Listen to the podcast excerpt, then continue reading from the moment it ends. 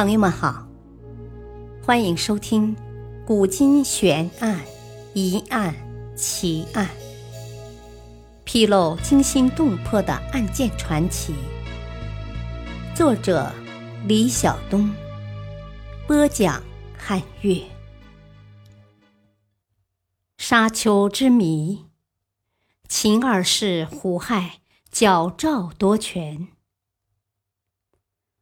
始皇三十七年（公元前二一零年）七月，烈日悬空，艳阳高照，大秦帝国的出巡队伍浩浩荡荡地在河北平原上行走着，庄严肃穆，一如之前的四次出巡，谁也不敢怠慢，因为秦始皇是一个铁面无私、严酷执法的人。但谁也没想到，这个千古一帝会在这里突然暴毙，结束了他的生命旅程。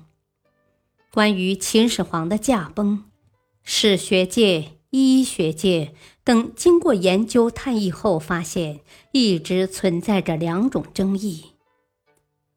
一种观点认为，秦始皇是自然死亡，他的暴毙是由于惊恐劳累。加上外伤诱发结核性脑膜炎导致。持这种观点的人认为，小时候的秦始皇患过软骨病和气管炎，由于当时身处赵国，并没有获得很好的医治，留下了后遗症。壮年时又不幸地患上癫痫，俗称羊癫疯，时常发作。公元前二一八年，发生了一次行刺未遂事件，使得秦始皇从此患上了惊恐症，此后便无永宁之日。为了消灾避难，也为了求取不老之药，秦始皇在臣子的奏请下，于公元前二一零年开始第五次巡游。此次的长途跋涉，终使他累倒。在返回咸阳途中，癫痫发作，头部撞在座位侧边的青铜兵舰上，于是早年积聚于脑部的结核菌开始加剧活动，使之头痛、眩晕、发烧，加之长途跋涉的劳累，使得他体质虚弱，更加重了病情。由于当时受医疗技术的限制。秦始皇不治身亡，故秦始皇死于沙丘，是多种人为因素促成的。另一种观点则认为他死于暗杀，郭沫若就是持这种观点的一个代表性人物。他认为秦始皇是被少子胡亥所害，其理由有：其一。秦始皇虽然头撞在青铜兵舰后，引发了脑内的结核菌活动，但不一定马上会死，大约还能坚持两三个礼拜的时间。在这段时间内，巡游队伍完全可以从沙丘走到咸阳，而不应该是秦始皇暴毙在沙丘。这便是问题的关键。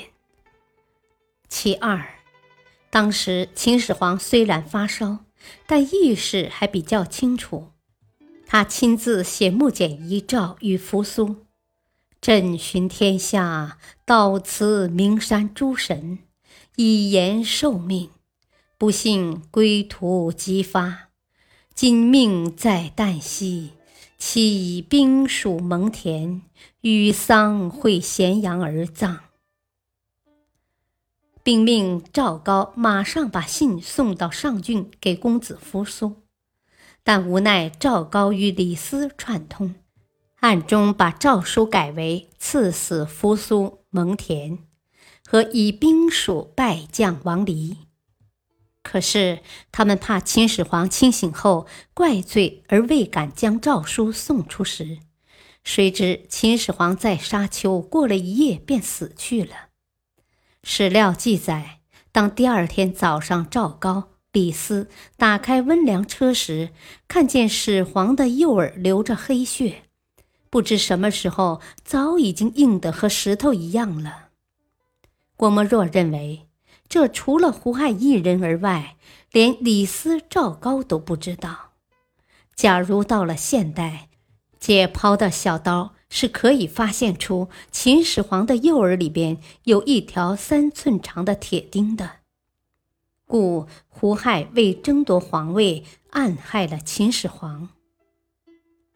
少子胡亥联合臣子赵高、李斯，杀害兄长，矫诏夺权，这在历史上已成不可否认的公案，已有大量史料加以证明。然而，秦始皇沙丘暴毙一直是史家未能解密的疑案。难道真的是少子胡亥为了夺得皇权而亲手将自己父亲置于死地吗？难道疯狂的追逐权力的高峰早已蒙蔽了他的人性？那么，如果胡亥弑父杀兄是真的，是他一人所为，还是赵高、李斯等重臣有参与其中策划呢？在秦始皇沙丘暴毙这件事中，除了少子胡亥，赵高的嫌疑是最大的。当时的赵高任中车府令一职，也就是专管宫廷乘舆车与印信墨书的宦官头，并被秦始皇受命教导少子胡亥法律常识。本来第五次巡游，上卿蒙毅也在随行之列。蒙毅也就是蒙恬的亲弟弟，为皇帝的亲信，同时也是公子扶苏的支持者。可是，当秦始皇在途中病重时，蒙毅却被遣环岛山川。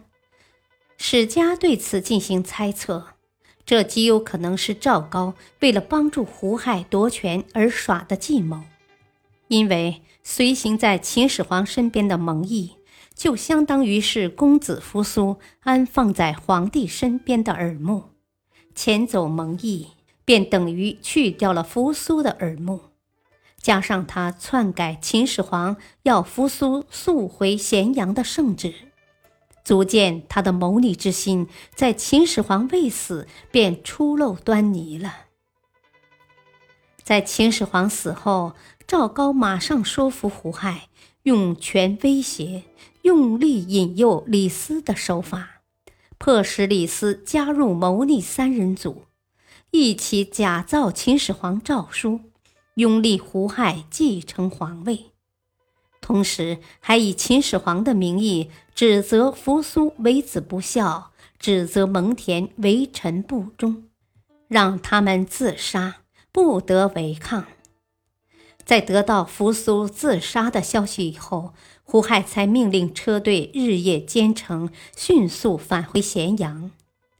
为了继续欺骗臣民，车队不取捷径，反而绕道回咸阳，摆出继续出巡的架势。但由于暑天高温，秦始皇的尸体已经腐烂发臭了。为了遮人耳目，胡亥一行命人买了许多鱼，装在车上以乱其臭，迷惑大家。到了咸阳后，胡亥继位，是为秦二世，随即大封功臣赵高和李斯等人。由此可见，若说秦始皇沙丘暴毙是少子胡亥所为，那么赵高就是其中的主谋，李斯。便是从犯。历史话外音：矫诏夺权，这在中国封建社会并不少见。皇室子弟为了能得到这个天下至尊的地位，往往无所不用其极，手段不同，结果不同。但相同的一点，便是他们如果成功后，便会刻意的对自己的这段不堪的历史进行掩盖、美化，希望自己保留正统之名，流芳百世。但史家为了还原历史，往往会留下些只言片语，暗示后人，才使历史如此扑朔迷离，没有定论。感谢您的收听，下期再会。